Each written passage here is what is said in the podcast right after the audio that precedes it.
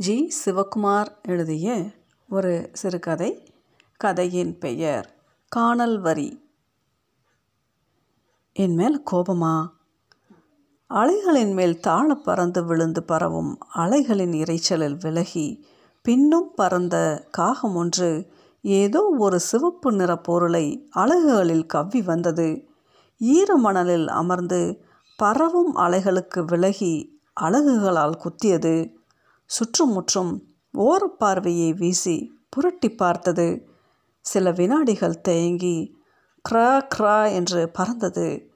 பழைய எல்லைகளை தாண்டி வந்த அலையொன்று அந்த பொருளையும் நனைத்து உறிஞ்சியபடி உள் நகர்ந்தது. நான் கேட்டதுக்கு பதிலே சொல்லலையே. ம் என் மேலே கோவமா? விழிகளில் நீர் ததும்ப குற்ற உணர்ச்சியுடன் நிற்கும் குழந்தை போல கேட்டாள். பதில் பேச முடியாமல் அவள் முகத்தையே பார்த்து கொண்டிருந்தான். எல்லாம் முடிந்தது. திரை விலகிய பின் கற்பூர ஒளியில் ஜுவலிக்கும் புன்னகை போன்ற சிலிர்ப்பை உண்டாக்கும் இந்த அழகும் குழந்தை உள்ளமும் இனி நிரந்தரமாகவே பிரியப் போகிறது. ஏதாவது பேசுங்க. உங்கள் வேதனை புரியாமல் இல்லை. திட்டியாவது தீர்த்துருங்க. ப்ளீஸ்.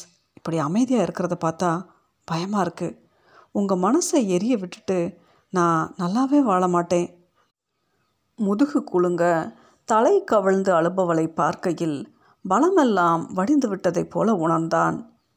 என்ன செய்ய? பழைய ஜானுவாய் இருந்தால் ஒரு மாலையைப் போல் எடுத்து கண்களை துடைத்திருக்கலாம்.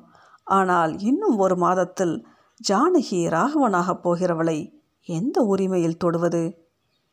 ஜானகி. அவள் இன்னும் விசும்பிக் கொண்டிருந்தாள் ஜானகி இங்கே பாரு. நிமிர்ந்தவளின் கண்களின் பளபளப்பு ஈரத்தால் இன்னும் அதிகமாகிவிட்டிருந்தது. உணர்வுகளின் கரையை உடைத்துவிடும் அவளது பார்வையை தாங்க முடியாமல் வேறு பக்கம் திருப்பினான். என்னம்மா அது சின்ன குழந்த மாதிரி. சத்தியமாக சொல்கிறேன் எனக்கு கொஞ்சம் கூட கோபமோ வருத்தமோ இல்லை. உண்மையிலேயே சந்தோஷமாக கூட இருக்குது விடிவே இல்லாத என்னோடய வாழ்க்கையில் உன்னையும் சேர்த்து கஷ்டப்படுத்த போகிறேன்னோன்னு என் மனசில் உறுத்திக்கிட்டு இருந்த முள் இப்போ விழுந்துருச்சு. சிறிது நேரம் உணர்ச்சிகளின் கொந்தளிப்பில் பேச முடியாமல் திணறினான். நீ நல்லா இருக்கணும். உன்னோட நல்ல மனசுக்கு நீ நிச்சயம் நல்லா இருப்ப. என்னை பற்றி கவலைப்படாத. நாம் பழகினதை ஒரு இனிமையான கனவுன்னு நினச்சிக்கிறேன். மறுபடியும் சொல்கிறேன் எனக்கு கோபமோ வருத்தமோ இல்லை. காதல்ங்கிறது விருப்பமானதை எப்படியாவது அடையிறதில்லை. நேசிக்கிறவங்களுக்கு எந்த துன்பமும் வராமல் நடந்துக்கிறது தான் சிறிது நேரம் அலைகளின் இறைச்சல் மட்டுமே கேட்டுக்கொண்டிருந்தது நான் கிளம்பட்டுமா? வந்துவிட்டது. நேற்று வரை இவன் கற்பனை கூட செய்து பார்த்திராத அந்த நிமிடம். அவர்கள் மேல் கவிழ்ந்திருந்த அமைதி வேதனை தருவதாக இருந்தது. என்ன செய்வதென்று தோன்றாமல் அவளையே பார்த்து கொண்டிருந்தான். இவள் பழைய ஜானு இல்லை. இவனை கண்டதும் கண்களும் உதடுகளும் விரிய புன்னகைக்கும் ஜானு இல்லை. உயிரை கிறங்க வைக்கும் அந்த பார்வை அவள் கண்களுக்குள் எங்கோ ஆழத்தில் புதைந்து விட்டிருந்தது. இப்படி தொட முடியாத உயரத்தில் நெருங்க முடியாத தூரத்தில் போய்விட அவளால் எப்படி முடிந்தது? நாலைந்து வயது கூடின மாதிரி முதிர்ச்சியுடன் ரொம்பவும் அந்நியமானது மாதிரி இருந்தாள். என்றாலும் அவளும் இந்த நிமிடம் வேதனையில் துடிப்பதை பற்களுக்கு கீழ் அழுந்திய உதடுகளும் ஈரத்தால் கனத்த இமைகளும் இலக்கின்றி வெறித்த பார்வைகளும் உணர்த்தின. சரி நீ புறப்படு. கல்யாணத்துக்கு அவசியம் வரணும் என்றபோது அவள் உதடுகள் நடுங்கின. நல்லா ஏமாந்தீங்களா? நான் இப்படி சொன்னால் உங்கள் ரியாக்ஷன் எப்படி இருக்கும்னு தெரிஞ்சுக்கத்தான் செஞ்சேன். ஏய் உங்களை பிரிஞ்சு என்னால் இருக்க முடியுமாமா என்றபடி சிரிக்க மாட்டாவளா? என்று ஒரு எண்ணம் பைத்தியக்காரத்தனமாக தோன்றியது. மெல்ல எழுந்து கடைக்கடையாய் ஏறி இறங்கி ஜானகியின் பிறந்த நாளுக்கு பிரசன்ட் பண்ணின ஜானகிக்கு மிகவும் பிடித்த மெரூன் வண்ண புடவையை சரி செய்தபடி மணலை தட்டி விட்டுட்டு வரட்டுமா? என்றாள். இவன் தலை அசைத்ததும் நடக்க ஆரம்பித்தாள். பெருவின் வேதனை பாரமாய் அழுத்த அவளையே பார்த்து கொண்டிருந்தான். ஆயிரம் வருஷமானாலும் காத்திருப்பேன் என்றவள் ஒரு முறையாவது திரும்பி பார்ப்பாள் என்ற இவனது நம்பிக்கையை மிதித்து மிதித்து நடந்து கொண்டிருந்தாள். எல்லாம் முடிந்தது. சாலையில் வரும்போது பார்த்து வீட்டில் மொட்டை மாடிக்கு போவதற்குள் கலைந்து விடுகிற வானவில் மாதிரி எல்லாம் கலைந்து விட்டது. இனி ஜானகி இல்லை. ஜானகி ராகவன். இவனை மையமாக கொண்டு சூன்ய வட்டம் ஒன்று பரவத் தொடங்கியது. கல்யாணத்துக்கு வர வேண்டுமாம். போக வேண்டுமா? அந்த முகம் தெரியாத ராகவனை பார்க்கவாவது அவசியம் போகத்தான் வேண்டும். வழியும் வியர்வையை கைக்குட்டையால் ஒத்திக்கொண்டு பட்டுப்புடவையும் மாலையுமாய் தன் மேல் விழும் அவளின் பார்வையை பரிச்சயமில்லாதது போல் விலக்கி கொண்டு விடலாம். அல்லது கணவனிடம் நண்பன் என்றோ தெரிந்தவன் என்றோ அறிமுகப்படுத்தலாம். தன்னால் தவிர்க்கவே முடியாத அந்த காட்சி தந்த வழியும் வேதனையும் அவன் உயிரை இறுக்கியது. எப்படி தன்னால் அவ்வளவு சுலபமாக சொல்ல முடிந்தது? இனிமையான கனவென்று நினைத்து கொள்கிறேன் என்று.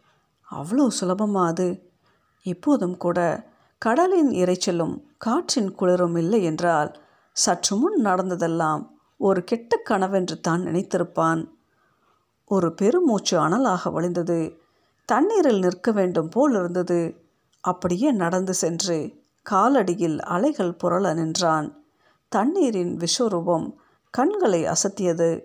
அடிவானமும் கடலும் உரசும் இடத்தில் ஒரு கப்பல் நின்றிருந்தது. நீலவானின் பின்னணியில் ஒரு ஒற்றைப் பறவை பறந்து கொண்டிருந்தது. திடீரென ஒரு பெரிய அலை அடித்து தடுமாற வைத்தது. தொடைகளிலெல்லாம் பேண்ட் நனைந்து ஒட்டிக்கொண்டது மண் அரித்தபடி திரும்பியபோது காலடியில் பூமி நழுவியது. மீண்டும் ஒரு அலை ஆவேசத்தோடு கரைக்கு வந்து நுரை கக்கி திரும்பும் நிகழ்ச்சி எத்தனை நூற்றாண்டுகளாய் அழுப்பின்றி நடக்கிறது? தன்னுடைய வாழ்க்கை ஏன் இப்படி ஒரு சமுத்திரமாகிவிட்டது? போராட்ட அலைகள் ஓயவே ஓயாதா? ரிட்டையர்டான அப்பா பொறுப்பில்லாத தம்பி கல்யாணத்திற்கு காத்திருக்கும் தங்கை என வாழ்க்கை ஏன் இப்படி என்மேல் பாரமாக அழுத்தி விழுப்பிதுங்கி மூச்சு திணற செய்கிறது? வாழ்வின் மிகப்பெரிய சந்தோஷம் என நம்பியிருந்த ஜானகியும் இனி இல்லை. இரண்டாவது முறையாக அம்மா இருந்தது போல உணர்ந்தான். காலில் ஏதோ உரசியது. மிகச்சிறிய பிளாஸ்டிக் டப்பா. சிவப்பு நிறத்தில் சிதைந்து அலைகளின் அசைவில் மெல்ல அசைந்தபடி கிடந்தது. காகம் ஈரமணலில் விட்டு விட்டு போனது இதைத்தானா? அந்த பிளாஸ்டிக் டப்பாவிற்கும் தனக்கும் அதிக வித்தியாசமில்லை என்று அவனுக்கு தோன்றிய நேரத்தில் மணலில் கால்கள் புதைய நடந்து கொண்டிருந்த ஜானகி திரும்பி பார்த்தால் அலைகளுக்கு நடுவே சிறுகடிந்த பறவையைப் போல் சிவா நின்று கொண்டிருந்தது. தாழ முடியாத வேதனையை ஏற்படுத்தியது. அடி வயிற்றிலிருந்து கிளம்பிய அழுகையை அடக்கி கொண்டு நடக்க ஆரம்பித்தாள். சிவா ஏன் இப்படி இருக்க? ரெண்டு வருஷமாக காதலிச்சிட்டு இன்னொருத்தரை கல்யாணம் பண்ணிக்கிட்டு போகிறேன்னு சொன்னதும் எப்படி உன்னால் சாதாரணமாக சரி நல்லா இருன்னு வழி அனுப்ப முடியுது. என்னை விட்டுட்டு இன்னொருத்தருடன் கூட வாழ்ந்துருவியா பார்க்குறேன்டி என்று ஏன் என் மேலே கோவப்பட முடியல?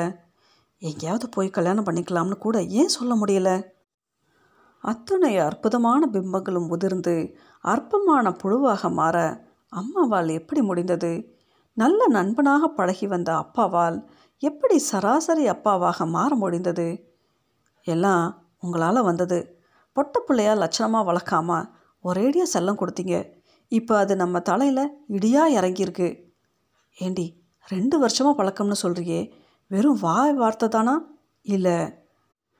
ஐயோ என் வயிறை கலங்குதே என்று அம்மாவும் அந்த காலத்தில் பெரிய மனுஷியானதும் சட்டுப்புட்டுன்னு கல்யாணம் பண்ணி வச்சவனெல்லாம் பைத்தியக்காரனா? இன்றைக்கெல்லாம் டிவி சினிமான்னு உடம்பு மலர்றதுக்கு முன்னாலேயே மனசு மலர்ந்துருது. காலாகாலத்தில் கல்யாணம் பண்ணி வைக்காமல் படிக்க வைக்கிறேன் பாட வைக்கிறேன்னு நீங்கள் அடித்த கூத்தில் அவள் தானாக ஆம்பளை தேடிக்கிட்டா. என்று அத்தையும் இறைத்த நரக சொற்களை உன்னால் தாங்க முடியுமா? நொறுங்கி போயிருக்கிற உன்னோட வேதனை எனக்கு புரியுது சிவா.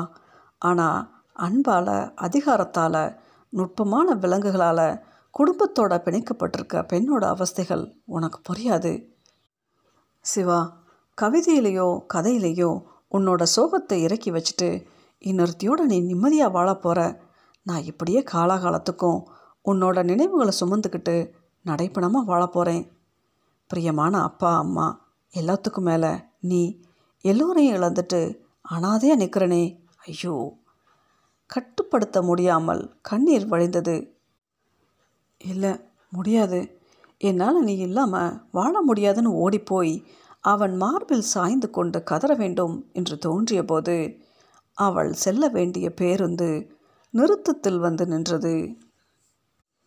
ஜி. சிவகுமார் எழுதிய இக்கதையின் பெயர் காணல் வரி